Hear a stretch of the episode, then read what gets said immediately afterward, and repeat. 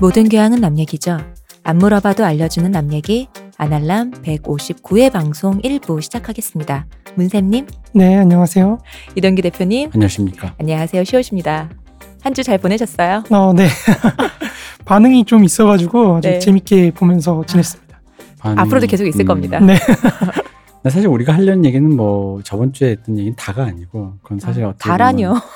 어떤 그 아주 아주 그 초엽의 얘기잖아요. 네, 네. 그래서 여러 가지 사실은 그 얘기 안 해도 상관없었어요. 네. 저번 주에 많은 얘기는 이제 우리가 물꼬를 틀려고 그렇죠. 네, 마중물처럼 그냥 했던 얘기라. 굳이 그뭐 동의하건 동의하지 않으시건 간에 이렇게 생각할 수 있죠. 그 이런 생각을 그걸 이제 흑화라고 표 생각하신다면 어, 그렇죠. 그러니까 애초에 이런 사상을 가졌는데 흑화되더라.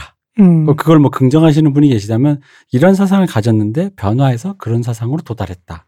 그냥 요런 정도로 이해하시면 근데 될 우리가 것그 같아요. 중간의 거를 알고 싶은 거잖아요. 그 그렇죠. 중간이. 어. 그러니까 우리가 사실은 아시아에서의 어떤 자유주의자라고 자처하는 지식인들이 꽤 많은데 네.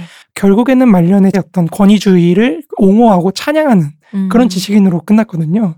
그러니까 이호원 교수랑도 어떻게 보면 약간 비슷한 면이 있는 거죠. 음, 굉장히 좌파적인 입장에서 사회의 어떤 발전이나 이런 걸 얘기를 하다가 어떤 이승만 이승만 학당이나 이런 거 세우시면서 음. 어떤 네. 권위주의에 대한 어떤 옹호나 이런 걸로 귀결되는 측면이 있는데 음.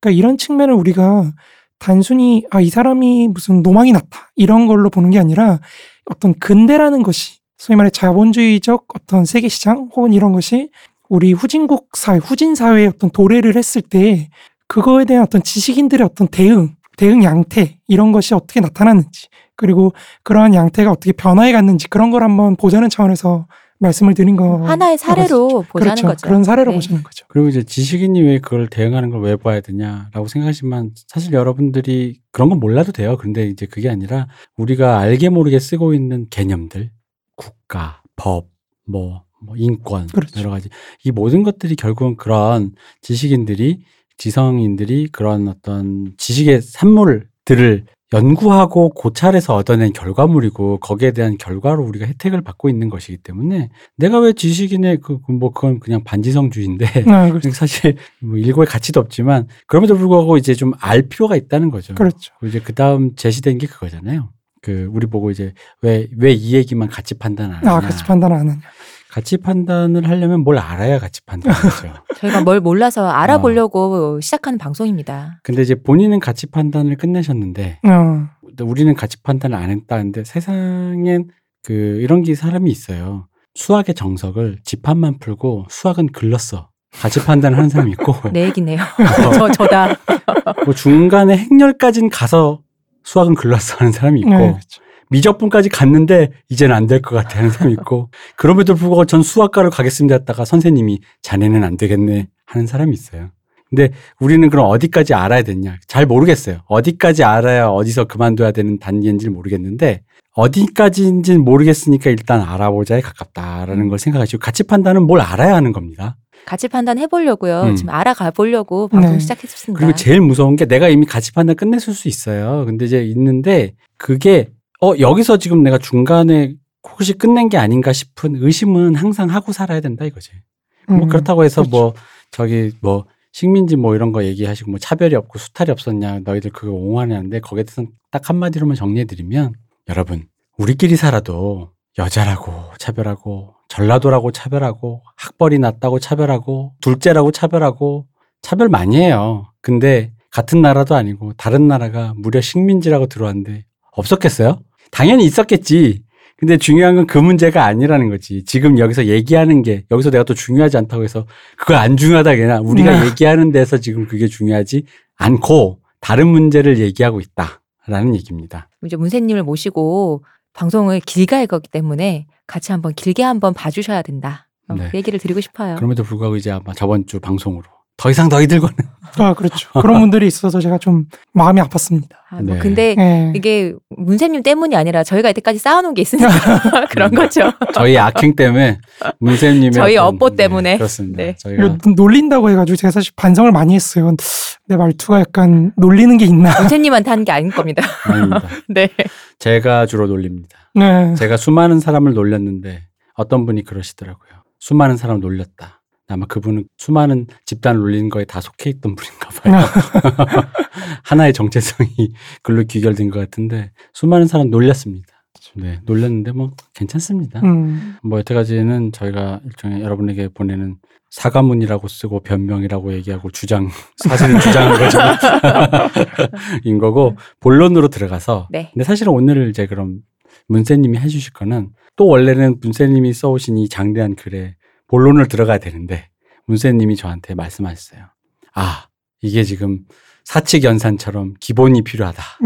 그래서 우리 문세님이 여러분 어디서 들을 수 없는 이거 모르면 이렇게 설명해 줬는데도 모르면 정말 이건 모른다.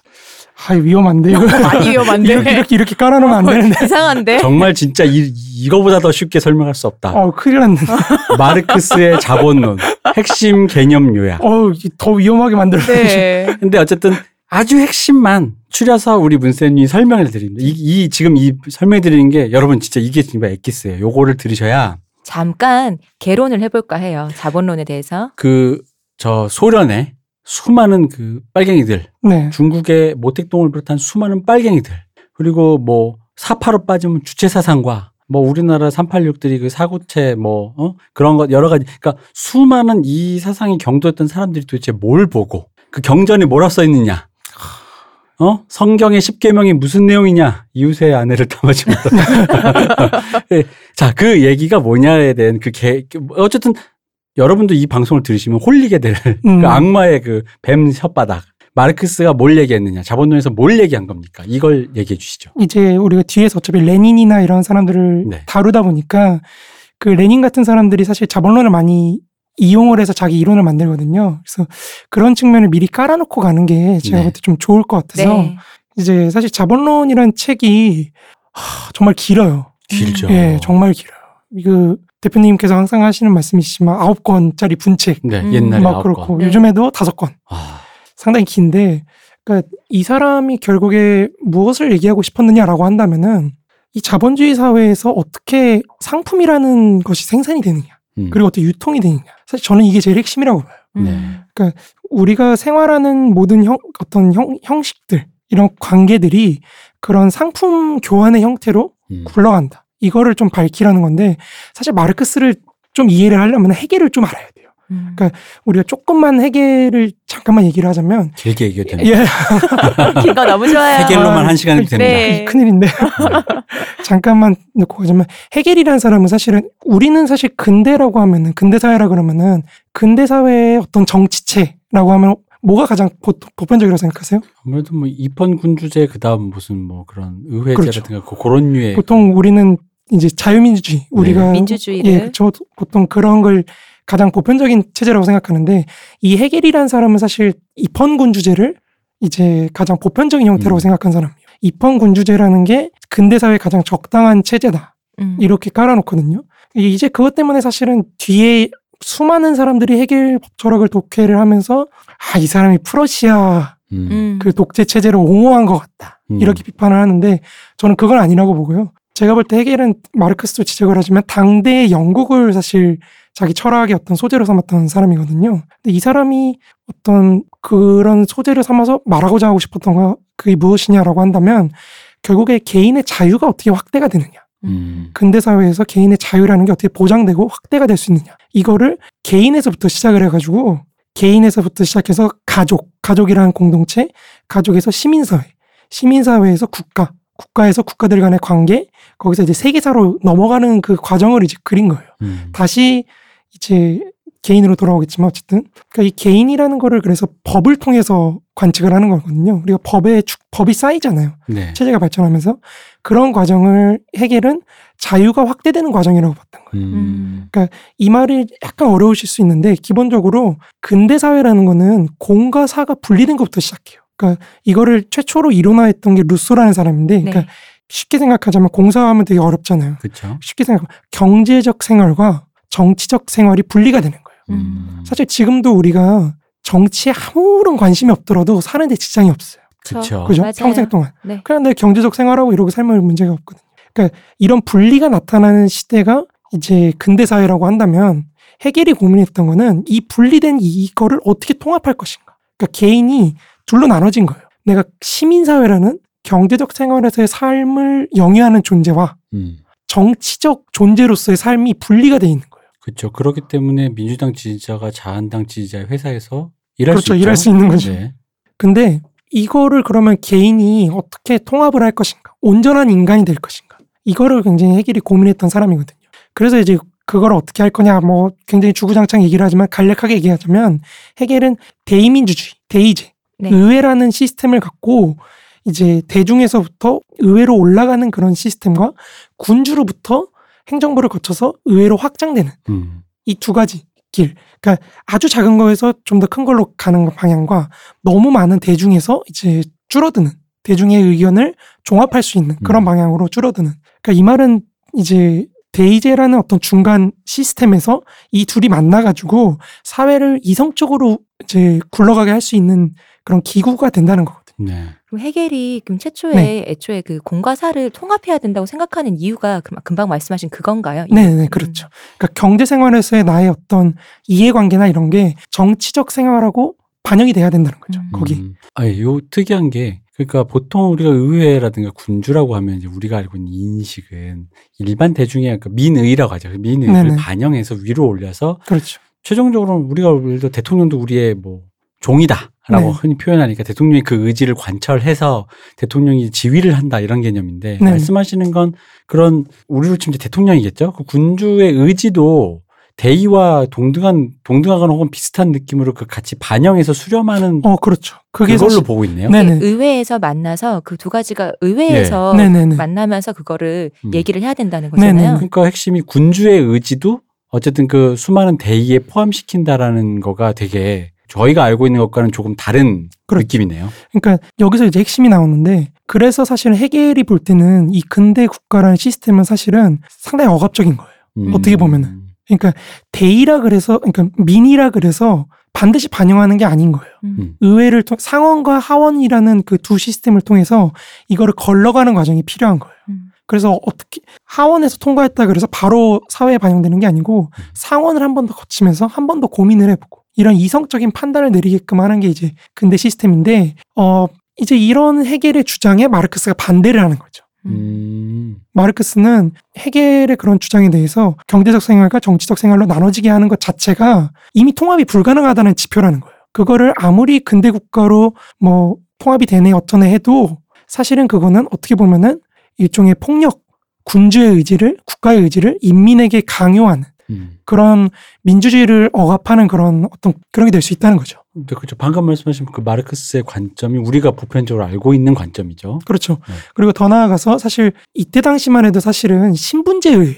음. 그러니까 우리처럼 보통 선거가 아니고 각각의 어떤 상공업이나 뭐 이런 여- 분야들이 있을 거 아니에요. 네. 그런 분야들을 대표하는 사람들이 자신의 신분을 대표해서 모이는 거거든요. 음. 음. 그랬는데 마르크스가 볼 때는 마르크스의 가장 큰 비판의 축은 딱 그거야. 야, 네가 말하는 그 사회가 그래 좋다. 근데 네가 말하는 그 사회가 만약에 어떤 특정한 집단의 의, 헤게모니에 의해서 장악돼 있으면 어떡할 건데? 음. 그러니까 한마디로 말해서 사회가 자본주의화 돼가지고 부르주아의 이해관계가 관철되는 그런 사회면 어떻게 할래? 뭐 지금으로 치면 땅값을 잡아야 한다라고 하는데 주된 이해관계가 강남 땅값에 몰려 있다든가 그렇죠. 뭐 어떤 그런 얘기인 거죠. 그런 식으로 이제 자본의 이해에 어떤 충족하게 되면은 음. 어떻게 할 것이냐 이런 비판들을 해요. 이제 여러 비판들이 있는데 사실 여기서부터 이미 마르크스는 프롤레타리아라는 그런 주체들을 생각하고 있어요. 왜냐면 네. 헤겔이 되게 묘해요. 이게 되게 묘한 부분인데 헤겔이 사실은 법 철학에서 이 부분을 구체적으로 얘기를 안 하고 그냥 퉁치고 넘어가요. 뭐냐면은 음. 야 근데 내가 보기에도 아 이 의회라는 시스템이 포섭하지 못하는 집단이 있는 것 같아. 음. 음. 이거를 nobody라 그래요. 영어로 아. 존재 body가 없는 아무도 아닌. 그렇죠 아무것도 아닌 음. 그런 존재들이죠. 근데 헤겔이 유- 의미심장에 딱 그런 말을 붙여. 앞으로의 정치는 이 nobody들을 어떻게 포섭하냐에 달려 있을 것이다. 어 가슴이 음. 뛰네요. 두근두근. 그지 않나요? 뭔가 이 나는 그런 쪽 사람이 아닌데도 저런 얘기 들으면 막또 두근두근? 두근두근해 막 말이 그래요? 멋있잖아요. 말이 멋있나요? 네. 그래서 이제 마르크스는 근데 사실 이런 측면을. 이 체제 자체에 그런 nobody들을 산출해내는 어떤 시스템이 있고 음. 그것을 사실 없앨 수는 없을 것이다. 그래서 우리가 사실 이 nobody들까지도 사실 이렇게 말하면 좀 그렇긴 한데 사- 그 헤겔 법철학을 잘 읽다 보면 그 nobody들이 굉장히 시스템에 위협이 된다고 얘기를 해요. 음. 어디에도 포섭되지 못하기 때문에 궁극적으로 시스템 자체를 붕괴시킬 수 있는 그런 사람들이라고 얘기를 하거든요. 그러니까 마르크스는 거기서 근대 사회의 어떤 자기 지양, 근대 사회 자체가 자기를 해체시키는 그런 음. 거를 발견을 하는 거죠. 음. 그래서 이제 그 nobody가 그러면 바로 프롤레타리아냐 라고 하면 또 조금 그렇게 볼 수 있을까 그런 면이 음. 조금 있긴 한데 연구자들은 사실 많이 그걸 연결을 시켜요. 방금 말씀하신 그 근대사회의 자기지양이라는 거의 비판점은 그러니까 헤겔의 철학이 자기지양적이다 그러니까 헤겔이 보여주는 어떤 근대 국가 시스템이 시스템이니까. 이미 자기를 부정할 수 있는 nobody라는 애들을 음. 산출해내고 있다는 의미죠. 아 예. 예, 그런 의미에서 이 nobody들이 만약에 정말 뭐 변혁을 이뤄낸다면 네. 이 근대 사회 자체가 붕괴하겠죠. 음. 근데 사회를 붕괴시킬 정도의 인원수라면 이미 nobody가 아닌 거 아닌가요? 어, 그러니까 어떤 계층이 그렇죠. 그- 있고 nobody라고 지칭되어진 어떤 존재가 있지만 근데 사회를 붕괴시킬 만큼 수도 많다는 얘기잖아요. 그렇죠. 그렇다면 이미 어- 그러니까 어느 순간 nobody가 되지 않는 어떤 순간이 올 것이다. 그렇죠. 아니, 근데 nobody라는 의미가 어떤 존재 적고 많다 이런 의미라기보다는 음. 시스템이 끌어안지 못하는 사람들이 음. 소화를 못하는 거예요. 그러니까요. 예. 그리고- 시스템이 음. 끌어안지 못했는데 그게 그 수가 굉장히 소수면은 네네. 변혁이 일어날 거라고까지는 얘기를 하지 않았을 것 같거든요. 어, 그렇죠, 그렇죠. 아니 근데 그게 이제 그걸 거예요. 저가 알기로 이게 맞는지 모르겠지만, 그러니까 많든 적든 간에 이 사람들이 하나의 무언가로 할 수 없는 그런 조직, 예를 들면 조직력도 없고, 음. 뭣도 없고 아무것도 없기 때문에 그렇죠. 아무것도 아닌 거죠. 그 아무것도 아닌 거라는 거죠. 그러니까 이 사람들이 조직력이 있으면 말씀하신 대로 그러니까 그런 내가 지금 프롤레타리아고 그러니까 그런 인식, 음, 음. 내 스스로의 자각, 각성 이런 게 있으면은 우리를 규합해서 조직력이란 걸 가지고 뭔가를 할 텐데 음, 음. 그게 아니라 nobody란 표현에서 그게 다 들어있는 것 네, 같아요. 제가 그 아무것조차 아닌 것. 그러니까 개별로 막 모래처럼 흩어진 그 맞아요. 그 어떤 맞아요. 것. 음. 그래서 저 사람이 여잔지 남잔지 그런 것도 중요하지 어, 않아요. 알코올 중독자인지 애인지 어른인지도 중요하지 않은 거죠. 음. 그냥 nobody인 거죠. nobody 정말. 근데 이런 nobody들이 그래서 사실 헤겔 법철학 비판이라는 책을 이제 1843년에 쓰는데 네. 이 사람이 24살인가 뭐 그럴 텐데 아마 그때 이 책을 쓸 때는 선거 네. 우리가 뭐 투표 있잖아요. 네. 투표가 이 체제를 무너뜨리는 힘이 될 수 있다고 생각을 해요. 음. 마르크스가. 그 nobody들이 투표권을 갖고 음. 자신의 이해관계를 관철시키기 시작하면은 근대 시스템이 이거를 받아들이지 못하고 붕괴할 것이다. 음. 그러니까 이런 입장인데 이 마르크스가 이제 그렇게 하다 보니까 그럼 아까 말했듯이 국가가 어떤 사회의 헤게모니를 장악하고 있는 그런 집단이 있다고 한다면 이게 뭔지를 밝혀야 된다는 결론에 이르게 된 거죠 마르크스가. 음. 그러니까 국가라는 것은 여기서 이제 아- 저번에 말했던 상부구조라는 게 나타나는 거예요. 네. 국가는 시민사회라는 것에 위에 있는 그런 상부구조에 지나지 않고 중요한 건 이 시민사회가 어떻게 구성되어 있는가 음. 이것이라고 생각하는 거예요. 그래서 정치 경제학으로 넘어가는 거거든요. 음. 그러면서 우리가 지금 얘기해야 할 자본주의 사회라는 것을 분석한 자본론이라는 음. 책이 나타나게 되는 거예요. 이거를 이제 거의 20년에 걸쳐서 연구를 해가지고 이제 책을 쓴 건데, 살아생전에 한 권밖에 못 나오고 그렇죠. 한 권밖에 못 나왔죠. 정말 슬픈. 저도 그러지 않을까 해서 좀 걱정이 되는데. 그러면은 사후에 돼. 지필을 해줄 친구를 또 네, 모색을 친구를- 해놔야 되는 거 어, 중간에 아닙니까? 있습니다. 됐네요, 다행이네요. 근데 아무튼 이제 이 마르크스 자본론을 쓰면서 제일 고민을 했던 거는 이 자본주의 사회라는 게 그럼 어떻게 자기 지향으로 나아가는가. 음. 그런 것을 사실 굉장히 밝히려고 노력을 많이 한 거예요. 음. 그러니까 이 사람이 생각할 때 상품에서부터 시작하는 게, 어, 저번에 뭐 한번 제가 말씀드린 적도 있는데, 상품이라는 게 사실은 자본주의 사회에서의 가장 기본적인 부의 존재 형태라서 그래요. 음. 근데 동시에 이 상품이라는 게 그 내부에 자본주의 사회 전체의 모순을 집약하고 있는 거예요. 자 그럼 자본론의 네네. 제 1권은 저는 뭐 잘 모릅니다. 네. 우리 문세님 말씀하셨듯이 상품으로 시작한다고 하시죠. 그렇죠. 상품으로 시작하죠. 상품은 뭡니까? 어, 상품은 이제 자본주의 사회에서 가장 기본적인 부의 존재 형태인 거죠. 부의 존재 형태. 네네. 부가 나타나는 형태에서 가장 기본적인 거라고 생각하시면 될 것 같아요. 그것도 되게 신기한 개념이에요. 왜냐면 보통 우리 상품하면 그냥 물질, 그렇죠. 어떤 뭐 결과론적인 얘기만 음. 하자. 어떤 무엇 노동의 결과 그렇죠. 혹은 뭐, 뭐 그런 걸로 생각하다 보니까 그걸 부의 척도 혹은 뭐 그런 걸로 생각하기가 되게 개념전은 좀 어렵거든요. 근데 이게 그러니까 우리가 어떤 자본주의 사회라는 거에서 네. 관계를 맺는 방식 자체가 상품의 교환 관계로 구성돼 있다고 생각하면 조금 더 쉬울 것 같아요. 음. 그러니까 상품의 형태를 갖고 우리가 움직인다라고 생각하시면 좀 쉽지 않을까요? 이게 그러니까 점점 현대 사회로 오면서는 모든 게 이제 우리 예전처럼 그렇죠. 이제 뭐 한 사람이 집에서 뭐 돼지도 키우고 닭도 키우고 뭐 배도 짜고 이렇게 하질 않잖아요. 모든 게 다 분업이 돼 있는데 그렇죠. 분업이 분업이 분업이 되다 보니까 그게 다 생산물들이 다 거의 다 모든 것이 상품의 형, 그 형태로 존재를 한다라고 그렇죠. 하잖아요. 그래, 네네. 그래서 상품이 중요하다라고 그렇죠. 말씀을 하시는 거잖아요. 음. 어쨌든 간에 왜냐면 부의 가치라고 하면 그걸 내가 얼마나 보유했는가라는 그런 의미 속류적인 그런 음. 의미로만 생각하기 쉽다 보니까 상품이 부의 가치라면 내가 얼마나 상품 그러니까 교환을 했던 샀던 구입했던 생산했던 걸 많이 보유했는가 그런 의미인가 아. 이렇게 생각하실까 봐요. 이렇게 부가 드러나는 형태의 가장 기본적인 형태가 음. 상품 형태라는 거죠. 아 부가 드러나는 형태. 네네. 그러니까 이게 어떤 가치를 갖고 있다. 네네. 그러니까 뭐 다이아몬드 같은 예로 될 수 있겠네요. 이 제품을 갖고 있을 때의 가치와 연필 같은 탄소지만 연필을 갖고 있을 때 가치가 다른데 그게 드러나는 형태가 다른다라는 거잖아요. 어, 그것도 이제 둘 다 상품의 형태를 갖고 그죠? 상품 형태인데 예. 그 가치가 거죠. 다르다. 네, 그렇죠. 가치는 다르지만. 그러니까 그런 식으로 어떤 상품의 형, 형식을 띠고 나타난다고 생각하시면 좀 쉬울 것 네. 같아요. 근데 이 상품이라는 게 결국에는 두 가지 특질이 있는 건데, 그러니까 양적인 측면과 질적인 측면이 있다고 할 때, 질적인 측면은 이제 아까 다이아몬드나 음. 어떤 물이라든지 공기라든지 이런 것 갖고 있는 어떤 효용이라고 생각하면 쉬울 것 같아요. 네. 그 반면에 양적인 측면이라는 거는 이 상품들끼리 교환되게 만들어주는 음. 어떤 비율이랄까요? 그러니까 그런 걸 생각하시면 좀 더 쉬울 것 같아요. 네. 그런 게 이제 가치인데, 그러니까 이 질적인 측면이 이제 사실은 사용 가치인 거죠. 네. 그런 어떤 우리가 그냥 쉽게 생각하시면 우리가 이 상품을 쓰면서 사용하면서 느끼는 어떤 가치랄까요? 효용성이랄까요? 효용성. 네. 그렇게 느끼면 될 것 같고 교환 가치도 마찬가지로 교환할 때 교환을 하게 하는 어떤 기준, 척도 뭐 이렇게 생각하시면 좀 쉽지 않을까 싶어요. 그럼 이제 상품이 예를 들어 상품 사용 가치만 있고 교환 가치는 없다든가. 아, 그럴 수 있죠. 교환 가치만 있고 사용 가치는 없다든가. 네네. 뭐 이런 예가 제가 이제 예전에 듣기로는 그런 예를 많이 들었어요. 네. 뭐 사용 가치만 있는데 교환 가치는 없다. 뭐 공기. 예를 들어 공기 같은 거. 근데 요즘엔 공기도 사실 어. 사고 사, 팔기도 예, 하니까. 사고 팔기도 하니까 그 바로 그렇게 변화된 대표적인 케이스가 물. 그렇죠. 그렇죠. 물이죠.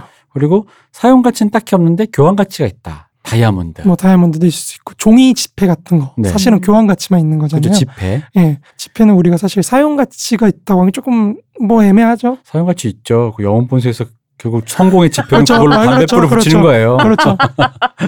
불쏘시개라고. 그러하구나. 그렇죠. 그렇죠. 그렇죠. 그렇죠. 아, 이제 그런 두 그런 두 가지 어떤 특성이 있는데 상품에는 마이크너스 죄송합니다만 네. 방석도 됩니다. 아 방석도 되죠.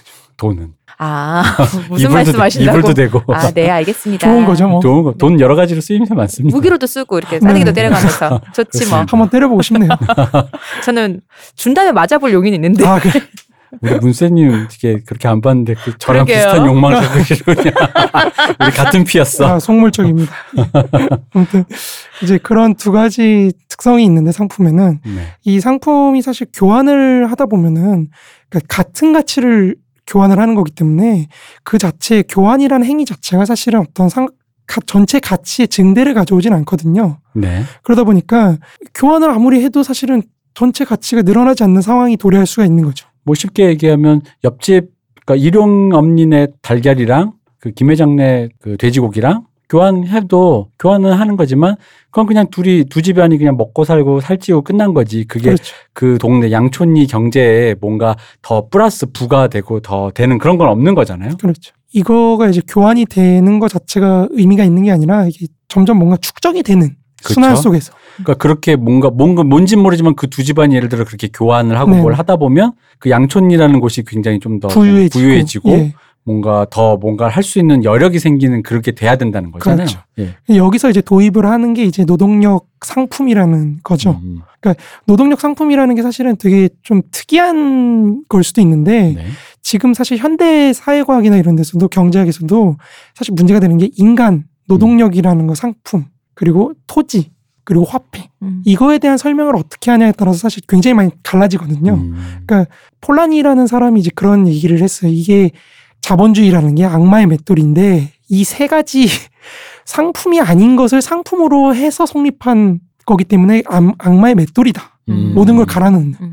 사실 그래요. 왜냐면 다른 물품들은 우리가 설명하기 편해요. 네. 무슨. 말이냐면 그냥 똑같이 생산하면 되거든요. 음, 그리고 똑같이 사실 대부분 요즘엔 대량화가 잘 돼가지고 똑같은 물품을 사- 산출하는데 노동력이나 토지나 그리고 화폐 같은 거는 사실 생산을 한다긴 좀 애매하거든요. 또 화폐만 해도 그 화폐가 그왜 흔히 이런 생각 하잖아요. 돈이 많으면 좋으니까 우리 어릴 때 그렇죠. 찍어내면 되니까. 막 찍어내서 그냥 주면 되잖아. 돈 이렇게 좋은 건데 엄마 하면서 어릴 때 그런 생각 음, 한단 말이에요. 그렇죠. 근데 그렇게 하면 뭔가 문제가 생기기 때문에 그 양과 수를 통제하고 조절하는 그렇죠. 거잖아요. 예. 그러니까 노동력이라는 상품도 특이한 게 사실은 다 같지가 않거든요. 그렇죠. 다르고. 초보자는 당연히 다를 그렇죠. 것이고 그러니까 이게 사실 되게 어려운 거. 기계는 차라리 쉬워요. 생산 수단은. 음. 땅 같은 경우도 네. 강남의 노른자의 땅 어딘가랑 그렇죠. 다른데 같은 뭐 전라도 어디 아니면 그렇죠. 경상도 어디 한 평의 땅이 같지 않잖아요. 그렇죠. 그러니까 그게 나중에 사실은 마르크스 자본론 3권에 가면 지대론을 설명하는 데 쓰여요. 음. 그러니까 이 지대론을 왜 설명을 해야 되냐면은 결국엔 레닌이 그걸 갖고 혁명도 하고 역사도 분석하고 막 이렇게 되거든요. 네. 그러니까 무슨 말이냐면 마르크스가 고민을 해보니까 이 상품이 아닌 걸 상품으로 했단 말이에요. 네. 그러다 보니까 이거를 상품으로 소유권으로 갖고 있다는 것 자체만으로도 지대를 수취할 수가 있는 능력이 생기는 거예요. 음. 지주 지주라는 네. 계급한테. 어, 내, 내가 일단 갖고 있는 이게 독점이거든요. 사실은 토지라는 거는 한 사회에 독점적으로 주어지는 거기 때문에 양이 제한돼 있잖아요. 그렇죠. 네. 그러니까 내가 이 토지 갖고 있으니까 너 하고 싶으면 하고 아니면 말하라. 말하라. 어. 대신 이만큼 지대를 내. 음. 그런 식으로 지대를 뽑아가는 거거든요. 사회로. 그러다 보니까 이 마르크스 자본론에서 사실 분석이 가장 늦게 이루어지는 것도 그런 이유 때문이에요. 음. 먼저 자본이라는 게 어떻게 가치를 창출하고 순환하는지를 본 다음에 그 다음에 이런 자본의 논리가 아니라 소유권의 논리를 갖고 지대를 뽑아가는 그런 어떤 이상한 계급이 있다는 거죠. 그게 음. 이제 지주인 거죠. 음. 그래서 자본론 3권에서 지대를 분석을 하는 거예요. 음. 먼저 자본과 아까 말했던 화폐를 다룬 금융, 음. 금융 자본을 다루고 그 다음에 저걸 다루는 거고. 마르크스는 그러니까 한마디로 이상하다 이 사회가 그렇죠. 이상한 거죠. 어떤 상품이란 걸 옛날에 물물 교환처럼 보이는 어떤 짓을 하는데 네. 물론 그 사이에 화폐가 들어갑니다만 그렇죠. 어떤 상품을 거래를 했더니 그냥 플러스 마이너스로 그냥 흔히 말하는 내가 휴지를 사서 휴지를 다 써서 버렸다가 아니라 이게 교환되면서 뭔가 그냥 축척이 된다. 축척이 되고 커지고 더 뭔가 벌이가 그렇게 더이 쌓아가는 사람이 어. 어떤 계급이 생긴다는 네네. 거죠. 그죠. 그게 뭔가 증대가 되는 그거를 발견한 거잖아요. 그렇죠. 그래서 그 미스테리가 궁금하다는 거잖아요. 그렇죠. 네. 저 사람은 왜 여기서 저걸 뭔가 조직해서 상품으로 내다 팔았더니 어떤 더한 가치가 생겼는가. 네. 근데 보통은 옛날 물물교 할 땐 그렇지 않았는데 위치만 바뀌었을 뿐이었는데 음. 바로 그 미스테리가 상품에 대한 마르크스의 해석이라는 거죠. 그렇죠. 네. 거기서부터 이제 시작을 해가지고 우리가 앞서 말했던 그 세 가지 상품, 상품이 아닌데 상품으로 기능하는 그세 네. 가지가 이제 전제를 해놓고 마르크스가 이제 그거를 어떻게 그러면 상품으로서 우리가 분석을 할 것인가를 음. 이해하기 위해서 먼저 상품과 그 상품이 생산되는 과정인 자본 그거를 먼저 분석을 하는 게 이제 1권인 거예요. 네. 그러면서 이제 이제 아까 말했듯이 그냥 단순 상품 교환이라는 거는 어 이거 했더니 사실 전체 가치는 늘어나지가 않거든요. 음. 그러면 이걸 늘어나게 하는 게 뭐가 있을까라고 생각을 해보니까 노동력이라는 특이한 상품이 여기서 도입이 되는 거죠. 이 음. 상품은 분명히 내가 100만 원의 값 을 주고 교환을 했어요. 그리고 이 노동력이라는 상품이 자기를 재생산하기 위한 비용도 100만 원이 맞아요. 네. 그러니까 임금하고 재생산 비용하고 일치하는 거죠. 음. 그래서 교환이 됐어요. 근데 이 상품이 특이한 게 그 자체가 가치를 창출한 능력을 갖고 있다는 거죠. 음.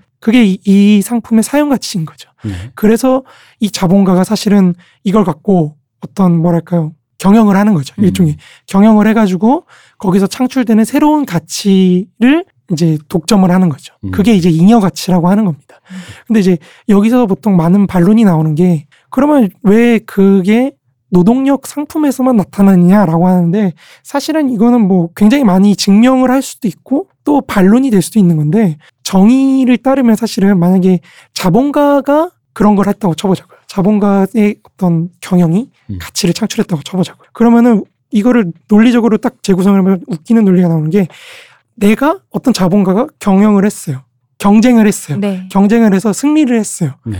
승리를 하면 어떤 사람은 망하겠죠. 그렇죠. 그죠? 그럼 그 사람이 갖고 있는 가치는 승자한테로 넘어가겠죠. 음. 그러니까 이런 식으로 넘어가는 건데 그렇게 되면은 사실은 문제는 이 망한 자본가는 자본가가 아닌 게 돼요. 어, 음, 그렇죠. 그쵸. 예. 네. 나는 분명히 한 번 이걸 제, 경영을 하고 순환을 했는데 자본가가 아닌 사람이 나타나게 되는 모순이 빠지는 거죠. 만약에 자본가의 경영이 가치를 창출한다고 하면 반대로 기계가 경영 가치를 창출한다 그러면 기계를 가진 사람은 굳이 교환을 할 필요가 없겠죠. 내가 기계를 갖고 만들어가지고 계속 계속 뽑아내면, 뽑아내면. 되는 거예요. 그죠. 기계를 그 기계를 쓰면 되지 그 기계를 산다는 사람한테 팔 필요는 없죠. 그렇죠. 네. 그러니까 뭐 이런 식으로도 증명을 할 수 있는데 그거는 사실 제가 볼 때 그렇게 크게 중요한 건 아닌 것 같아요. 음. 오히려 마르크스가 무엇을 얘기하고자 했는가가 더 중요한 것 같은데 네. 그게 무엇이냐라고 한다면 이 자본론이 1권과 3권의 초반에 걸쳐서 하는 얘기가 뭐냐면 이게 되게 특이하다는 거예요. 어, 이게 내가 가만히 보니까 마르크스가 어떤 상품은 굉장히 노동력이 많이 들어가요. 네. 노동력이 많이 들어가고 어떤 상품은 굉장히 노동이 조금 들어가요. 음. 그런데 가만 보면은 조금 들어가게 하는 게 더 잘 경영이 된다는 거죠. 음. 이윤율도 높고 음. 자본의 규모도 더 크고. 그러니까 이런 게 되게 특이하잖아요, 사실은. 그러니까 마르크스가 가장 거기서 문제로 삼았던 거는 뭐냐면은 도대체 이 자본가들은 내가 생산의 영역에서는 생산 영역에 들어 내가 시온님을 고용을 했어요. 그러면 거기서는 어떻게든지 시온님을 착취를 해가지고 노동 시간을 최대한 늘리려고 하면서도 동시에 기계를 더 많이 도입을 해서 노동 시간을 최대한 아끼려고 해요. 그러니까 이게 굉장히 사실 어떻게 보면 모순적인 거잖아요. 그러니까 왜 이런 행위를 할까? 그러니까 이거를 찾기 위해서 마르크스가 이제 연구를 하다 보니까 어 이윤율이라는 게 있다. 음. 뭐냐면은 내가 100을 투자를 했어. 10을 뽑아냈어요. 그러면 사실 이윤율은 10%죠. 네. 이거를 이게 어떤 사회적 평균으로 주어지는 이윤율이라는 게 존재를 하는 거예요. 근데 어떤 영역에서는 이윤율이 굉장히 높아요. 음. 그 말은 무슨 말이냐면 착취가 그만큼 많이 되고 노동력이 많이 들어간다는 거 있죠. 또 어떤 영역에서는 굉장히 노동이 적게 들어가요. 뭐 예를 들어 3 정도 들어간다고 쳐보자고요. 그러면 내가 이 연필이라는 상품이 보통 한 100원에 판매가 된다고 쳐보자고요. 그럼 이윤은 10, 10 원이고 거기서 근데 내가 이거를 90원에 생산할 수 있게 됐어요. 음. 그러면은 그 차액만큼이 사실은 나한테 더 들어오겠죠. 내가 그렇죠. 100원에 팔아도 이걸 사람들이 살 테니까. 네. 이만큼의 초과 이윤이라 그래요. 이거를. 음. 이 초과 이윤이 이제 나한테 들어오는 거죠. 그러니까 그런 초과 이윤을 얻기 위해서 노동력을 더 줄여야 돼요. 비용을 점점 더 줄여야 되는 거예요. 음. 노동력이라는 비용 그리고 기계에 들어가는 비용을 점점 더 줄이려는 그런 노력이 나타나게 되는 거고 그런 노력이 점점 강화되면서 사실은 노동 자본에 투자되는 노동력이나 뭐 이런 것들 점점 줄어들면서 자본 자체의 순환은 점점 어려워지게 되는 거죠. 음. 왜냐하면 내가 이 상품을 팔고 생산을 하기 위해서는 100이라는 노동력이 필요했는데 이전에는 지금은 50만 필요해요. 그럼 나머지 50의 노동력은 고용을 안 하겠죠. 네. 그죠? 그러면 그만큼은 사실은 더 과잉 생산이 돼요. 음. 왜냐하면 소비를 안 할 테니까. 그죠. 그 실업자가 된 사람들이. 네. 그러면 자본은 역설적이게도 자기가 더 많은 이윤을 얻기 위해서 노력을 했는데 더 많은 이윤을 실현하지 못하게 되는 그런 모순에 빠지게 되는 거죠. 음. 음. 그러면서 공황이라는 게 터지고 그 공황에서 살아남은 애들이 다시 뭐 축적을 하고 네. 이러면서 굴러가는 건데 이게 자본 순환의 한 국면인 거예요. 음. 마르크스는 그래서 이 공황이라는 거를 굉장히 우발적인 우연한 사건이 아니라 음. 자본 순환의 한 고리에서 나타나는 어떤 필연적인 사건이라고 생각하는 거예요. 네. 근데 이거를 되게 오해를 많이 하세요. 필연이라고 하면 우리가 우리가 생각하는 필연은 그런 거죠. 정해진 어떤 예정에 따라서 반드시 운명. 일어나는 반드시 일. 어. 운명적으로 음. 몇월 며칠에 반드시 일어날 네. 수밖에 없는. 네. 근데 그런 게 아니고 구조적으로 그렇게 될 수 있는 어떤 상황이다. 상황이 존재하고 있다고 이해하시면 좀 더 편할 것 음. 같아요. 자본가는 늘 원가 절감을 당연히 그렇죠. 시- 원가 절감에 매진할 것이니까요. 근데 우리가 이제 늘 우리도 사회상을 보다 보고 있잖아요. 그러니까 예전에는 아주 예전에는 산업혁명 일어나고 막 그랬을 때는 노동자 대신 기계로 대체하면서 네, 네, 그러면은 일자리를 잃은 사람들은 뭐 돈을 못 버니까 그러면은 기계로 인해서 생산한 그걸 살 사람이 없으니 네, 그렇게 또 망해가고 그렇죠. 뭐 이런 얘기잖아요. 그렇죠. 이게 나중에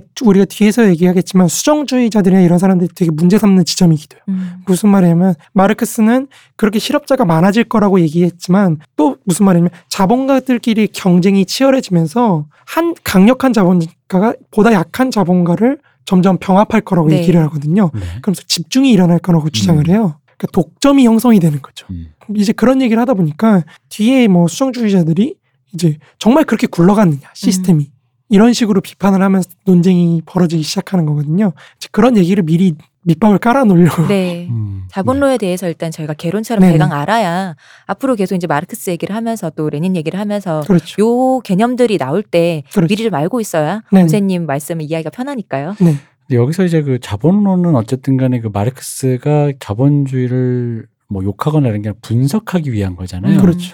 마르크스가 살았던 그 산업혁명 이후의 시기라는 게 결과적으로는 어떤 나는 분명히 영국과 이, 이 서유럽은 자본주의 시기, 내가 지금 살고 있는 시기가 자본주의 시기에 해당하는 것 같고 네. 이 전에 어떤 상태에서 여기로 도래했으며 이거는 어떻게 어디로 흘러갈 것인가에 대한 그걸 분석하기 위한 거였잖아요. 그렇죠. 그쪽 그러니까 말씀해주신 자본론은 그렇게 흔히 말하는 부르주아 계급이 그렇죠. 그런 식으로 본인들이 배를 불려 나가며 네. 어, 노동자를 계속해서 고립시키고 어, 빈곤층에 빠지게 하고 근데 그러다 그렇게 계속해서 가다 보면은 결국은 그 노동자를 들고 일어날 것인데 그러니까 부르주아 계급은 흔히 말하는 그 프롤레티아 계급을 생산해낸다 해낸다는 거잖아요. 본인들을 들, 본인들을 갈아엎을 네, 그렇죠. 어, 프로레타리아 계급을 본인들이 만드는 거- 그런 모순이 있다라는 얘기신 거잖아요. 근데 약간 하나만 좀 오해를 해소를 하자면 네. 그러니까 보통 그런 오해를 많이 하세요. 그러니까 이것도 나중에 수정주의하고 연결되는데 자본주의가 발전하면은 계속 노동자는 가난해진다고 생각하시는 분들이 있어요. 음. 근데 그건 오해예요.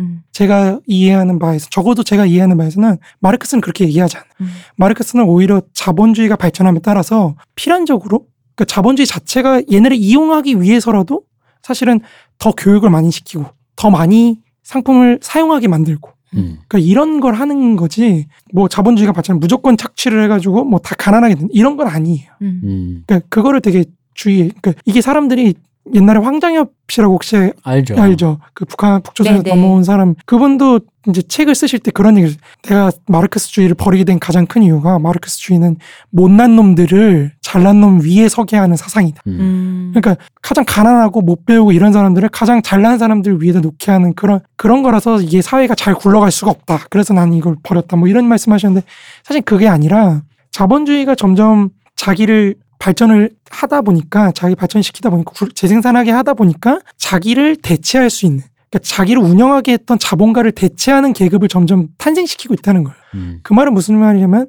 노동자 계급이라는 게 부르주아만큼의 어떤 경영 능력, 지식 뭐 이런 걸 갖추고 있다는 거지. 음. 뭐 무슨 완전 소위 말해 거짓대 같은 그런 애들이 실업자가 돼가지고 아씨 세상에 불만이 많아 이러면서 뒤집는 그런 건 아니라는 거예요. 음. 음. 그렇다는 얘기니까 자본주의가 굴러가면 굴러갈수록 노동자들을 또그 노동자가 생산하는 추가 가치를 자본가 가져가는 건 맞지만 그렇죠. 그 와중에서 노동자를 사용함에 있어 노동자들도 하다못해 숙련자가 되고 그렇죠. 교육이 되고 그럼으로써 전체 사회의 부가 증대되다 보니 전체 사회의 질도 높아지고 그렇죠. 그럼 노동자의 질도 함께 높아지다 보면 어느 순간 그 노동자가 자본가를 대체할 수 있을 정도의 수준이 되는데 그렇죠. 그럼 그, 시, 그 시기를 앞당겼으면 좋겠다. 그렇죠. 마르크스 입장은 그 시기를 좀 앞당겼으면 좋겠는데 네.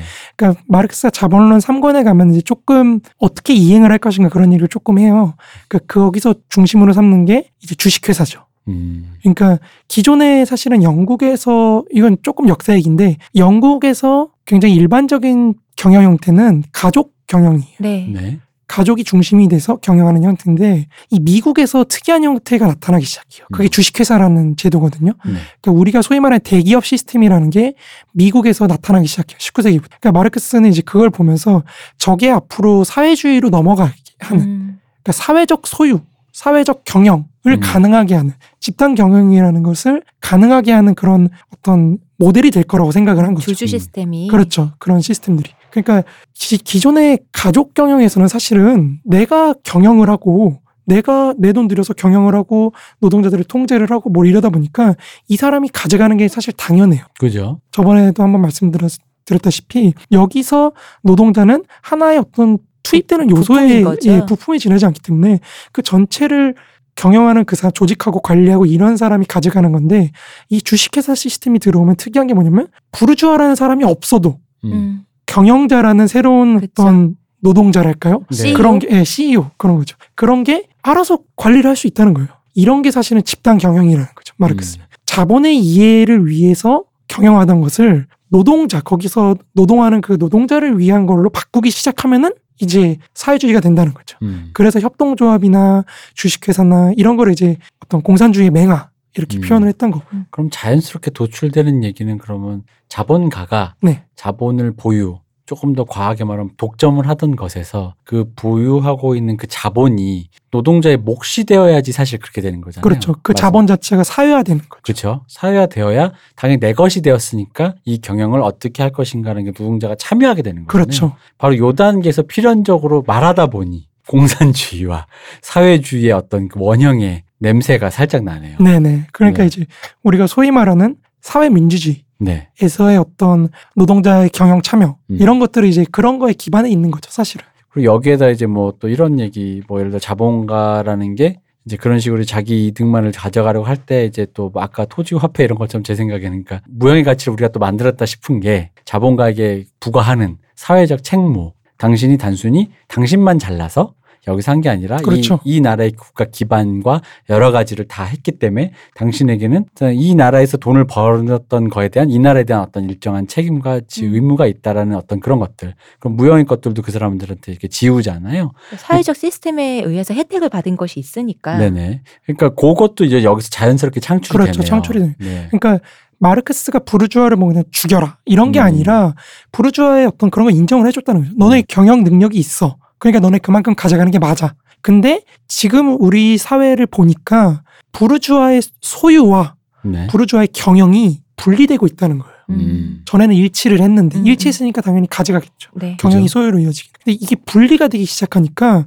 부르주아 계급이 사실상 내가 한 100만 원을 주식회사나 이런 거 투자를 해서 배당을 받아가는 음. 그런 어떤 기생적인 존재로 점점 넘어가고 있다는 거죠. 음. 그러면은 노동을 하고 경영을 하고 이런 집단, 다시 말해서 노동자나 이런 사람들이 이 소유까지 완전히 장악하고 이 시스템을 완전히 바꿀 수 있게 되면은 그러면 이제 사실 공산주의나 사회주의로 가는 거겠죠. 아, 그렇게 말씀하시니까 하- 왜 흔히들 한국의 가장 문제가 재벌가의 그 족벌 그렇죠. 체제라고 네. 보면은 그러니까 그게 가족 단위의 경영을 주식회사 단위에서 놓고 싶지 않은 그. 욕망에 음. 맞아요. 그 발현이 그대로 남아있기 그렇죠. 때문에 문제가 생긴다라고. 볼 수 있겠군요. 맞아요. 아, 일단 마르크스가 지금의 그 대주주 위주로 돌아가는 그 흔히 말하는 주주 주주의 의지대로 되기 때문에 경영자의 의지로 그러니까 왜 요즘 그런 얘기 많이 나오잖아요. 신제품이라든가 혹은 뭐 향후 몇 년 몇 개년 계획이래서 몇 년도에 몇 년 뭐 장기간에 걸쳐 어떤 상품을 R&D 해야 된다라는 네. 경영자의 의지보다는 그렇죠. 그 주주의 이해를 주주의 이해를 그렇죠. 경영자를 받는 그 경영자는 그냥 주주의 이해를 받는 종이라는 느낌 때문에 음. 그래서 왜 아니 지금 예를 들어 이제 제가 쓰고 있는 그 아이폰 같은 경우 그런 거죠. 그렇죠. 애플 애플이 지금 가격을 올릴 때가 아니라 맞아. 다 예전에 그 스티브 잡스가 있을 때처럼 우리 차세대의 계획이 음, 플랜이 그렇죠. 뭐다라는 식으로 뭔가 선점을 해야 되는데 그걸 안 하는 걸 보니 애플한테 하는 비판이 그거거든요. 혹시 애플은 진짜 이제 주주가 주주의 이해만을 받기 위해서 그렇죠. 매, 번 가격 인상만을 하고 별다른 R&D가 없는 지금 그런 교착 상태에 빠진 거 아니냐라는 비판이 있는데 사실 지금 그러니까 이런 상태를 보면 이건 사실 마르크스가 예견 못한 상황 아닌가요? 어 오히려 부르주아가 어떤 주주의 기생성이 강해진 거겠죠. 아. 그렇게 보면은 그러니까 주주들이 어떤 자신들의 이해관계 배당을 음. 받는 거에만 집중하게 되니까 네네.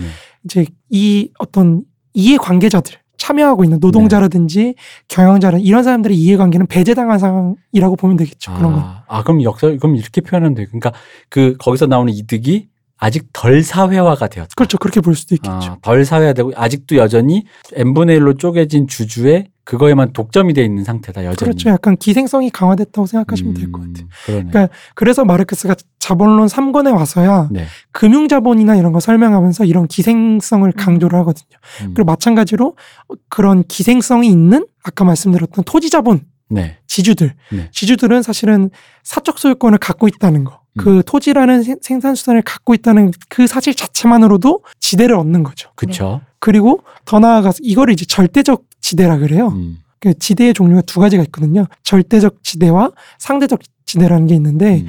이- 이 소유권 자체로부터 뜯어내는 게 이제 사실은 절대적 지대고 더 나아가서 토지에도 등급이 있잖아요. 그렇죠. 네. 그죠? 그리고 내가 얼마를 투자했느냐 토, 토지의 계량이나 이런 거에 그거에 따라서 세- 생산력이 좀 달라지잖아요. 그렇죠. 그 그런 차원에서 나오는 음. 것도 그러니까 비옥도나 이런 거의 차이에서 나오는 것도 이제 지대로 수치를 할 수가 있는 거죠. 뭐 농업이 아니더라도 예를 들어 뭐 그 돈이 없어서 학고방 짓는 거랑 돈 좀 들여서 빌 깨끗한 오피스텔로 짓는 거랑은 완전 달라지니까. 우리 부루마블 생각해 보면 그렇죠. 약간 네. 부르마블. 그 땅에다가 뭘 지을지에 따라서 세금이 달라지잖아요. 그렇죠. 음. 음. 이것도 요즘에 되게 논쟁이 많이 되고 있는 부분이에요. 그래서 근데 이제 왜냐면- 예. 기생성이라는 게 약간 또 거기도 가치가 들어가 있는 것처럼 약간 아, 도덕, 그렇죠. 도덕적인 그렇죠. 판단이 그렇죠. 들어가 있는 것 같잖아요. 그러니까 왜 그러냐면은 기생성이라 그럴 때 그러니까 마르크스가 볼 때 핵심은 마르크스는 역사를 생산의 역사로 봐요. 음. 그러니까 생산을 한다는 건 누군가가 노동을 한다는 거, 경영을 한다는 거.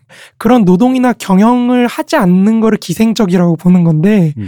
이게 이제 사실은 이 기생성이라는 표현이 사실은 굉장히 나중에 중요해져요. 아, 왜냐면? 왜냐면 나중에 일제 시대나 이런 거를 분석을 할 때 그 지주들의 형태를 기생 지주라고 하거든요. 음, 맞아요. 예, 그런 기, 생 지주론 뭐 이런 거 사실 굉장히 중요해져요. 아 그럼 그때 들었던 그 기생지주론 혹은 지주의 기생성이란 말이 아예 마르크스의 거기서 온 거예요? 네, 그렇습니다. 아 저는 그냥 그걸 비난하기 위해서 아, 고안해 비난하기 위해서 그런 게 아니에요. 아, 그러니까 이 지주들이 어떤 투자나 이런 걸 하기보다 그냥 계속 빼내기만 하는 지대를. 음. 음. 그러니까 이런 거에 더 주안점이 맞춰져 있는 거. 아 굉장히 드라이한 용어였군요. 그러니까 우리가 우리가 가치를 넣어서 생각을 아, 하고 있었던 거지. 그 원래 그 나중에 정말 그걸 만드신 분들이 그런 마- 그게 가치 판단 혹은 도덕적인 윤리적인 판단을 하기 위해서 만들어낸 이 지주들은 기생성이 있었는데 그게 아니라 애초에 마르크스가 얘기했던 거는 좀 이제 그런 의미에서 거기서 가져오신 개념이구나. 뭐 조금 좀 정치적인 게 들어있긴 하죠. 음. 음. 저런 기생적인 존재들 음. 그러니까 없어져야 좀 사회에 마땅한? 예, 도움이 되지 않겠냐. 아, 도, 아 그런 건 좀 담겨 있긴 조- 한가요? 조금 조금 있긴 하죠. 아, 역시 그래도 마르크스가 그런 아, 왜냐하면 말씀하시는 걸 쭉 듣다 보면 문세님이 하시는 걸 듣다 보면 의외로 마르크스가 학자적 엄밀함을 굉장히 중요시해서 네. 그러니까 제가 듣던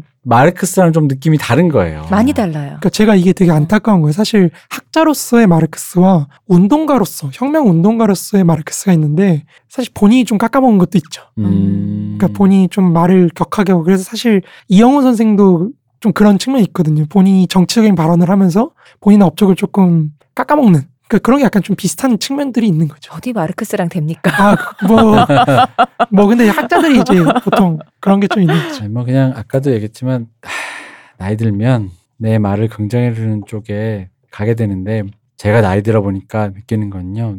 내 말을 오냐오냐 해줄 때 나이 든 특히 나이 든 사람이잖아요.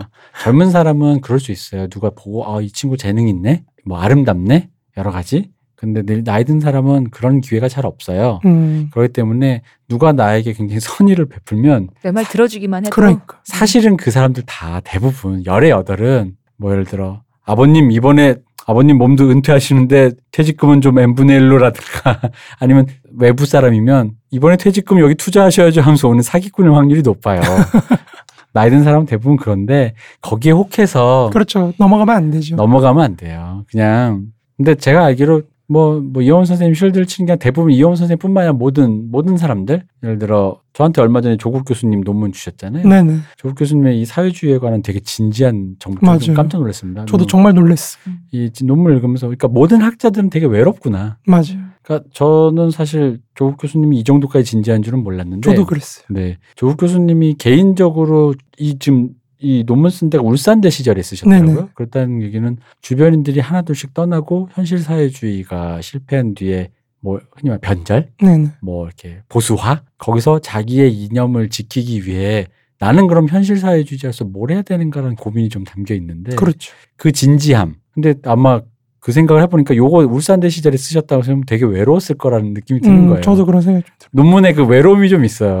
그러니까 아 다 다 뭐 하다못해 뭐 하던 친구는 현실 사회에서 뭐 정치를 하겠다, 뭐 기업가가 됐다. 이제 지금 돈 벌어야지, 뭐 처자식도 있는데 뭐 이러고 있을 때 왠지 내가 혼자 이런 걸 생각하고 있는가? 약간 이런 약간 고독한 느낌이 있는데 학자들의 외로움 이해합니다. 그래서 학자들이 사실 같이 대화를 해보면요. 힘들어요. 다 자기 얘기하려 그래.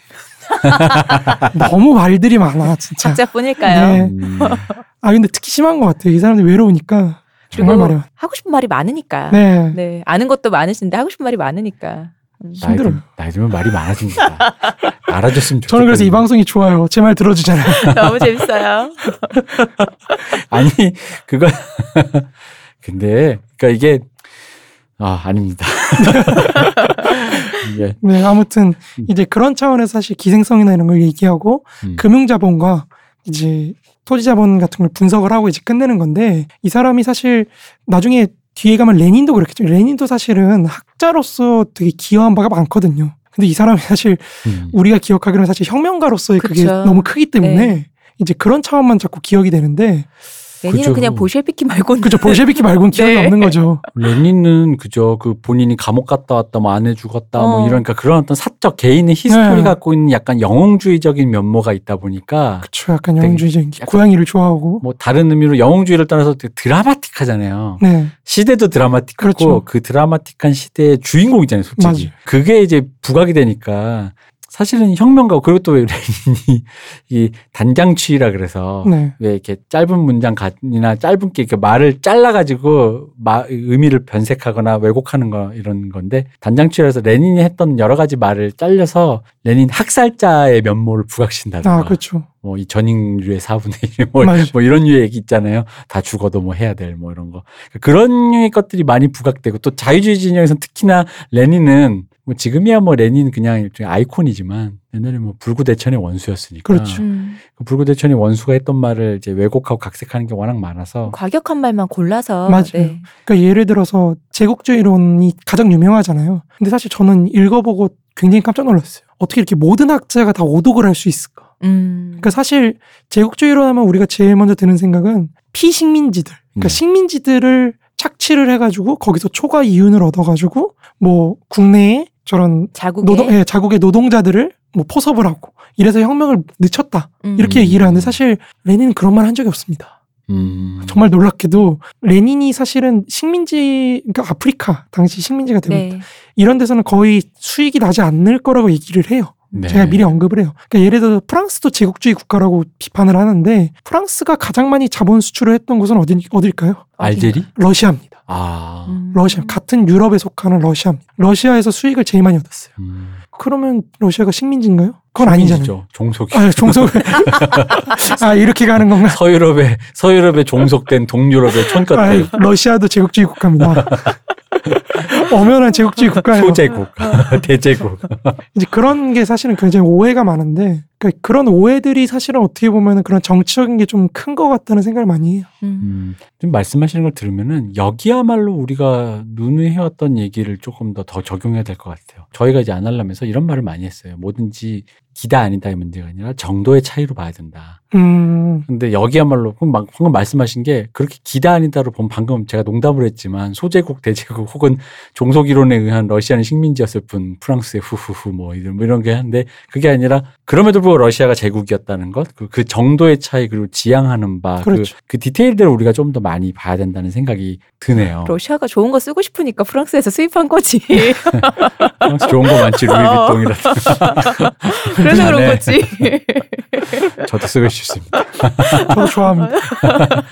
중국 가니까 다 명품을 하나씩 갖고 있더라고요. 음. 그래서 어, 아, 여기 중국 오면은 역시 한번 나도 명품을 하나 들고 다녀야 이거 다 진짜 동서- 맞습니까 그거? 아유, 모르겠지만 그럼 중국은 종속 국가인가요? 아, 명품에 종속된. 그러니까 이제 그런 것들이 사실은 되게 중요한 문제인 거예요. 그러니까 종속이라는 표현이 지금 나왔는데 그러니까 네. 그런 종속도 사실은 굉장히 중요한 문제예요. 음. 왜냐하면은 종속을 극복할 수 있느냐 없느냐 그럼 극복하게 하는 요인은 무엇이냐 이런 것들이 사실 되게 중요한 거거든요. 네. 우리가 사실은 제가 방송 나가고 나서 비판이 되게 많이 들어왔잖아요. 네. 그뭐 이게 수탈이 아니고 수출이냐, 음. 쌀 수출이냐 뭐 이런 말들이 사실 되게 많았잖아요. 그러니까 그런 거를 생각하면 사실 되게 좀 그런 감정이 많이 아 사람들이 사실 제국주의 시대나 이런 거에 대해서 굉장히 폭력적으로 사고를 하고 있구나. 기억이 굉장히 폭력적으로 이미지가 형성되어 있구나. 이게 왜 그러냐면 사실 당시 19세기, 20세기에는요. 제국주의를 하는 이유는 결국에는 레닌도 이 말을 하는데 원료 산지를 얻기 위해서 그래요. 네. 음. 그러니까 이게 대기업 체제로 넘어가면서 사실 원료 생산까지도 기업 시스템 내부에서 수행을 하는 거거든요. 그렇죠. 그러다 보니까 이 원료 산지의 확보라든지 그런 게 되게 중요해져요. 음. 그러니까 단적으로 해서 영국이 해군을 굉장히 키웠던 이유 중에 하나는 그런 원료, 식량의 수입이나 원료의 수입이나 이런 걸 되게 안정적으로 하기 위해서 그래요. 음. 그래서 사실 나중에 독일도 자기네들이 수출을 많이 하다 보니까 거기에 대항해서 해군을 키우고 그래서 둘이 붙어가지고 1차 세계대전이 일어나고 이런 거거든요. 음. 그런 과정들이 다 있는 건데 예를 들어 우리 조선이라 그랬을 때 조선도 사실은 그러니까 이게 되게 재밌는 게 19세기, 20세기 초까지만 해도요. 대부분의 후진 국가들이 어떻게 경제 개발을 했냐면 러시아도 마찬가지예요. 1차 원료를 팔아요. 음. 그러니까 쌀이나 뭐 이런 걸 그러니까 먹을 거, 먹을 거라든지 아니면 뭐 뭐라 그럴까요? 뭐 원재료. 원료, 원료. 예, 그렇죠. 원재료 같은 걸 팔아요. 음. 그걸 통해서 외화를 획득을 해가지고 대신에 선진국으로부터 기계나 이런 공업 제품을 사요. 음. 그거를 사고 그러면서 수입 대체화를 시도를 해요. 그래서 수입 대체화를 하면은 이제 성공하는 거고 그쵸. 공업화에 그걸 못하면 계속 종속 국가가 되는 거예요. 음. 조선도 심지어는 쌀을 무진장 수출을 해가지고 거기서 얻은 걸로 사실은 공업화를 하거든요. 그게 대표적인 사례가 인촌 그 김성수 집안인 거죠. 그렇죠.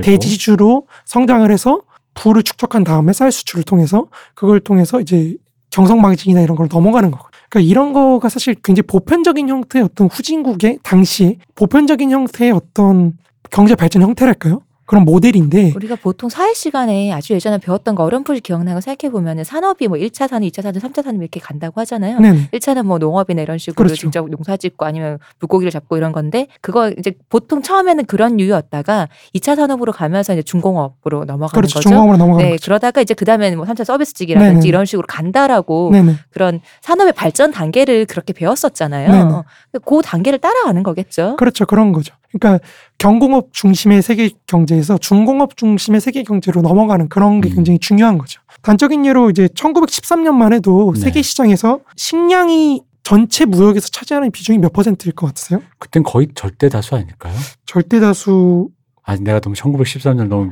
미, 개하게 봤나? 절대 다수 한 27%. 그때 살아 계셨잖아요. 왜? 어. 아, 이, 그러니까 우리 때 먹는 게 제일 커서 27%밖에 안 돼요? 27%고 네. 이제 원료용 이제 식량 같은 거 네. 그런 것들이 어 22.7% 그러니까 음. 합쳐서 1, 1차 생산물 농업 생산물 네. 같은 것들이 한 49% 정도 차지해요. 와. 약반 정도. 예, 약 반 정도를 차지하거든요. 근데 이게 사실은 이미 1963년만 되면은 비율이 어떻게 28.9%까지 떨어져요. 이다 음. 합친 것들. 네, 다 합친 거죠. 절반. 그리고 83년쯤 가면은 86년쯤 가면 10%대로 떨어져 버려요. 음. 어.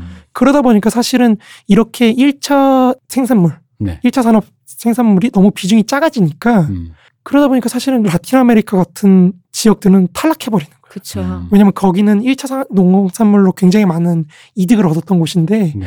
그리고 그걸로 수입 대체화를 시도했던 곳이고 네. 그게 안 되니까 사실은 무너져 버리는 거거든요. 음. 한국은 사실 그게 실패해요. 처음부터 아예 그런 시도를 안 해요. 음. 아예 처음부터 이 세계 시장의 순환 과정 속에서 어떻게 내가 적응할 것인가. 음. 그러면 선진국에서 사양 산업이 있을 거예요. 그걸 빨리 어떻게 도입을 해서 우리가 노동력, 양질의 노동력을 갖고 그거를 축적을 시켜가지고 다시 이런 식으로 가는 거거든요. 그러면서 우리는 선진국과의 경제를 점점 연결을 시키 많이 시키는 방향으로 발전을 한 거거든요. 음. 그러니까 45년 이전과 45년 이후의 경제 발전의 기본적인 어떤 모델이 굉장히 크게 변해요. 해방 음. 전후에 예, 예. 그러니까 기존의 영국 중심의 질서에서는 원료를 중심으로 하는 수출, 그리고 수입 대체화, 그리고 그런 원료 수출을 막을 수 있는 어떤 힘을 갖춘 그런 제국주의적 국가들의 침략, 이런 음. 것들이 굉장히 중요하거든요. 그러니까 사실 다 계속 쳐들어가거든요. 음. 너네 수입 우리 이해관계에 맞게 해. 이런 식으로 음. 강요를, 불평등 조약을 강요를 하고. 음. 조선도 사실 네. 일본하고 할 때 먼저 그런 식으로 하잖아요. 근데 이제 미국 중심의 세계 질서가 되면 그런 게 안 통하는 거죠. 음. 모두가 주권 국가고 민족의 독립, 음. 독립 국가의 기초에서 세계가 움직이는 거기 때문에 그리고 미국 자체가 워낙에 크기 때문에 사실은 그죠. 그런 게 필요가 없는 거죠. 그쵸. 미국이 사실은 전후부터 지금까지 지금도 그래요. 세계 최대 농산물 수출국입니다. 음. 딱히 그러니까 어디를 가서 원재료를 그렇죠. 수입할 필요가 없는 필요가 거죠. 없는 우리. 우리 가 남아도는데. 남아도는데. 음. 그러니까 단적으로 해서 일본이 제국주의 침략을 할 때는 결국에는 일본 경제권이라는 걸 구성을 해가지고 그 내부에서 자급자족을 하려고 했던 거거든요. 그죠. 그런 차원에서 조선한테는 역할을 맡긴 거예요. 음. 조선은 이런 역할을 하고 대만은 이런 역할을 해라. 만주는 이런 역할을. 이런 식으로 맡긴 건데 그런 차원에서 사실 우리가 면화를 많이 키운 거거든요. 음. 음. 근데 해방되고 나니까 면화가 미국 애들이 더 많아요. 그쵸. 면화가. 싸게. 네. 그래서 면화를 그냥 조선에다 그냥 넘겨줘 버려요. 싸게. 음. 그래서 우리 면화 산업이 거의 절멸해 버리거든요. 음. 그래 그걸 기반으로 해서 새롭게 형성된 게 300 산업. 음. 이런 것들이 이제 재벌의 기반이 되는 거죠. 세 가지 하얀 물질. 네네네. 그러니까 그런 것 이제 그런 어떤 세계 경제 변화 이런 것들이 다 있는 거고 그 변화를 먼저 파악을 하는 게 중요한 건데 그러니까 이렇게 얘기하면 사실 제국주의를 비판 안 하는 것 같이 보일 수도 있는데 그러니까 제국주의에 대한 비판은 사실은 제일 큰 거는 저는 그거라 그러니까 주권을 빼앗아간 거거든요. 네. 그러니까 어떤 사회적 집단 개인의 어떤 주체성을 발현할 수 있는 기회를 말살한 거거든요. 그러니까 이거는 사실은 굉장히 중요한 문제예요. 왜, 왜 그러냐면은 비록 우리가 어떤 공업화를 뭐 했다고 하지만 사실은 우리가 우리를 조직할 수 있었던 건 아니거든요. 음. 지금 아까 전에도 말씀드렸지만 일본 제국주의가 나름대로 자기네 경제권을 경영을 하면서 조선한테 어떤 역할을 기대를 하고 부여를 한 거거든요. 그러니까 우리가 우리 스스로의 어떤 걸 결정할 수 있었다는 거. 그리고 이해관계를 반영시킬 수 있느냐 없느냐. 이거는 사실 굉장히 중요한 문제라고 생각을 하게 되는 게 이게 결국에 사실 정치하고 연결돼 있어서 사실 좀 아마 민감하게 받아들이실 거예요. 그러니까 어떤 분 보니까 제가 저번에 방송에서 뭐 낙성대나 이런 쪽도 사실 어느 정도 민족주의적인 게 있다. 이런 음. 얘기를 했더니 뭐 어떻게 이거. 어, 어떻게 이- 그렇게 얘기했는데 근데 그거를 그러니까 사실 낙성대 쪽에도 식민지 공업화론을 설명하는 게 다 똑같지가 않아요. 어떤 집단이 무조건 다 똑같을 수가 없죠. 그러니까 네 가지 정도 이론이 있는데 이제 다 제외하면 네 가지 이론의 사실 공통된 특질은 시장 경제의 발전을 굉장히 중요한다는 거, 중요시한다는 거예요. 그러니까 예를 들어서 차명수 교수 같은 분들은 이 1927년에 이제 일본에서 공황이 터져요. 공황이 터지다 보니까 농업 공황이 터져가지고 쌀 가격이 굉장히 하락합니다. 네. 그러다 보니까 조선인들이 쌀에 사실 투자를 할 필요가 없어지는 거예요. 음. 그래서 공업화 공업화를 시도하게 되고 거기서부터 이제 나아갔다고 설명을 하시거든요. 그분은. 근데 이분이 사실 박정희도 굉장히 비판해요. 음. 박정희 시기에 경제 국, 경제에 대한 개입 이런 거 굉장히 잘못됐다. 국가 개입. 어, 굉장히 잘못됐다. 전혀 의미가 없는 것이다. 막 이런 비판하시고 그 여기까지 들으면 사실 진보적인 분들 좀 좋아하시는 분들이 계세요. 박정희 그렇지. 박정희 아무것도 이룬 게 없어. 이렇게 하시는데 이분이 더 나아가시. 그래서 우리가 복지 국가 같은 걸 하면 안 된다까지 가시거든요. 음, 아 그래요. 네, 그런 식의 국가 개입 자체를 다 부정하시는. 음. 그러니까 이런 식으로 사실은 우리가 역사라는 거를 사실은 저는 느낀다고 생각하거든요. 우리가 인- 어떤 이해하기 이전에 내가 지금 이 자, 지금 근데 이, 이 지점에서 생활을 하면서 여러 느끼는 게 있을 거 아니에요. 시간적, 시 공간적인 어떤 감각을 느끼는데 이 감각이 사실은 과거로 투영되면서 좀 더 현실 인식이나 이런 거를 농밀하게 한다고 생각하거든요. 비교도 하고 네. 조선 시대는 어땠는데 나는 어땠고 지금 또 이런 식으로.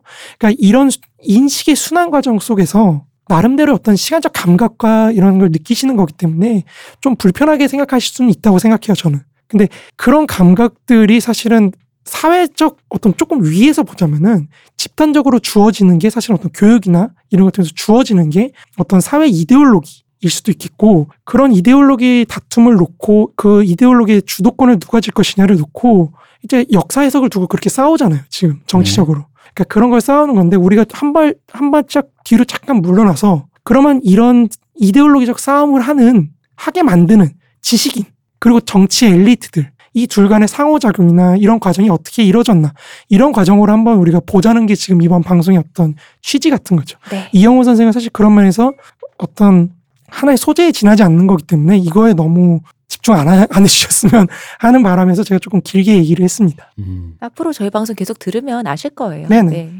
수탈이냐 아니냐, 그러니까 뭐 아까도 말씀했지만 그런 그런 류의 문제는 저는 그게 뭐 없었다고 생각도 안 하고 네네. 그리고 또 예를 들어 일본 그때도 수, 식민지 수혜론이나 이런 거에 대해서 이제 그거랑 그 정확하게 선을 구, 그어 주셨잖아요. 네네. 그러니까 흔히 말하는 뭐 제일 이걸 되게 잘 정리했던 게 우리 나무위키에 가면 잘 정리해놨어요. 그러니까 경제성과 도덕성이라는 걸로 아예 분리를 했더라고요. 아 그래. 식민지 수혜론, 경제성 오케이 인정, 도덕성 인정.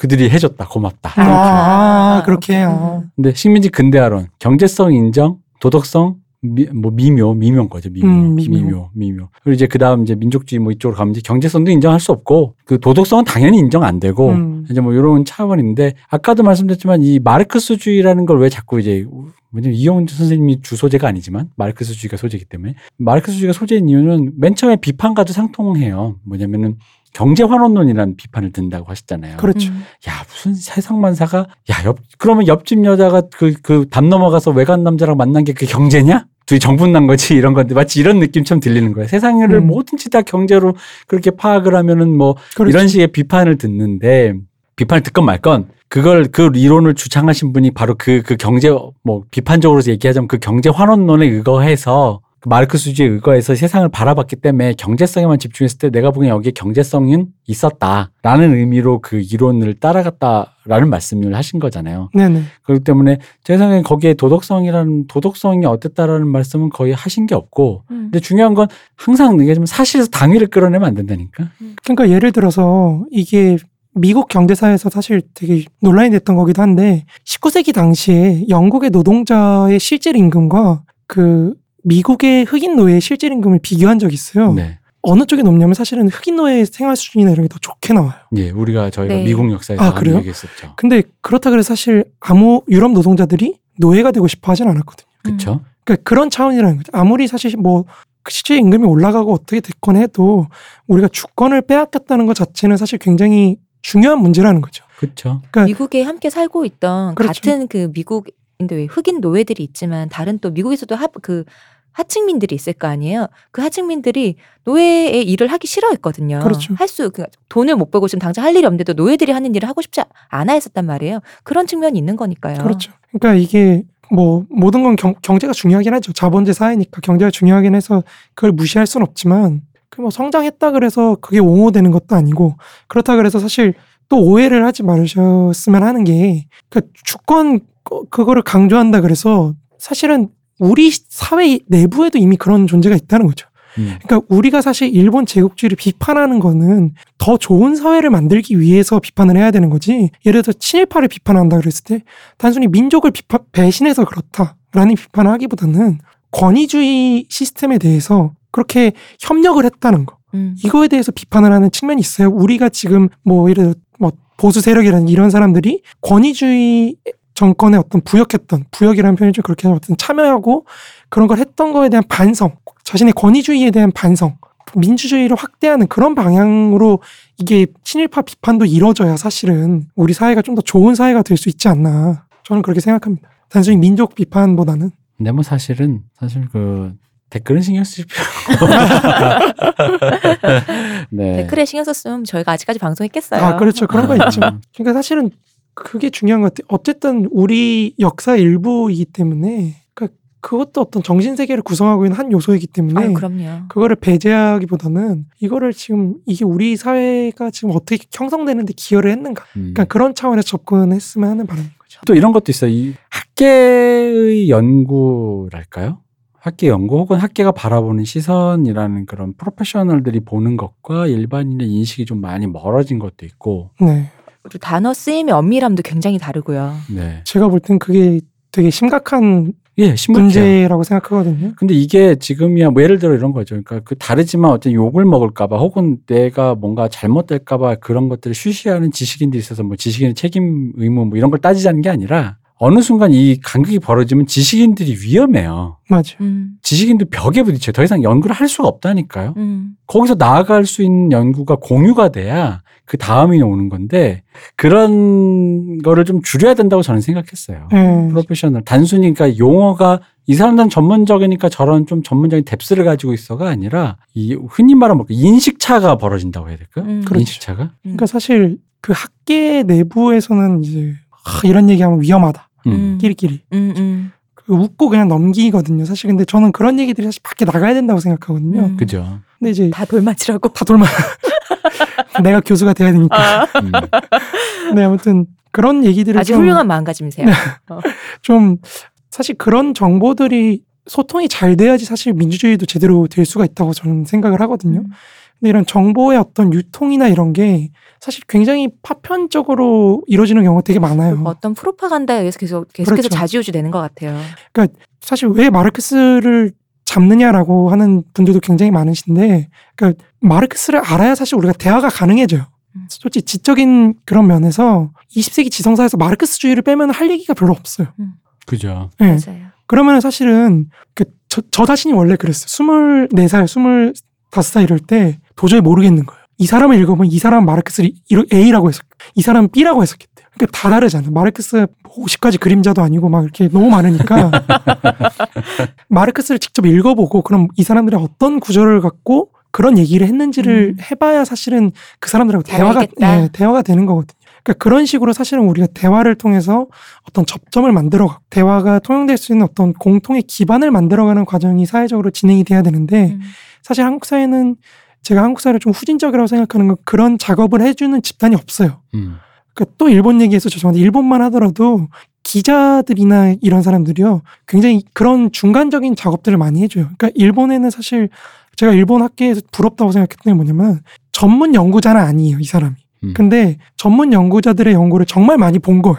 음. 그래서 그걸 정리를 해줘요 나름대로 자기 사관을 갖고 나름 그럼 전문 기자네요. 그렇죠 전문 기자 같은 거죠 음. 일종의 그런 거를 계속해서 퍼뜨려줘요 음. 일반 시민들한테 그러니까 시민들이 볼 때 교양서적으로 굉장히 괜찮은 책들이 많은 거예요 음. 그러니까 일본이 개론서를 되게 잘 쓰거든요 근데 우- 한국 사회 문제는 사실 그런 게 없다는 게 제가 사실 가장 큰 문제라고 생각해요 브릿지가 사라진 예, 것. 불일치가 사라진 그러니까 불일치가 계속해서 확장되는 그런 게 사실은 오히려 더 문제라는 거예요. 이게 학문이라는 게 사실 그런 생각 많이 하죠. 왜 저 쟤네들은 왜 저런 저걸 파고 있어. 어, 저걸 파고 있어 어. 이렇게 하는데 사실은 연구를 한다는 의미는 내가 뭐 이걸 좋아서 판다 이런 거라기보다는 사실 어, 분업 관계의 일종이거든. 음. 사회 내부에서 내가 노동을 안 하는 대신에 이걸 연구를 하게 사회가 배려를 해준 건데 공부 노동을 하고 있잖아요. 그렇죠 공부 노동을 하는 거죠 일종의 분업 관계에 따라서 네. 그럼 나는 사실은 연구자가 할 일은 그런 연구 남들이 사실은 다 그 정도 고민을 할 수 있거든요 시간 들이면 근데 그걸 못 할 거를 내가 줄여주는 역할을 하는 음. 거죠 음. 그래서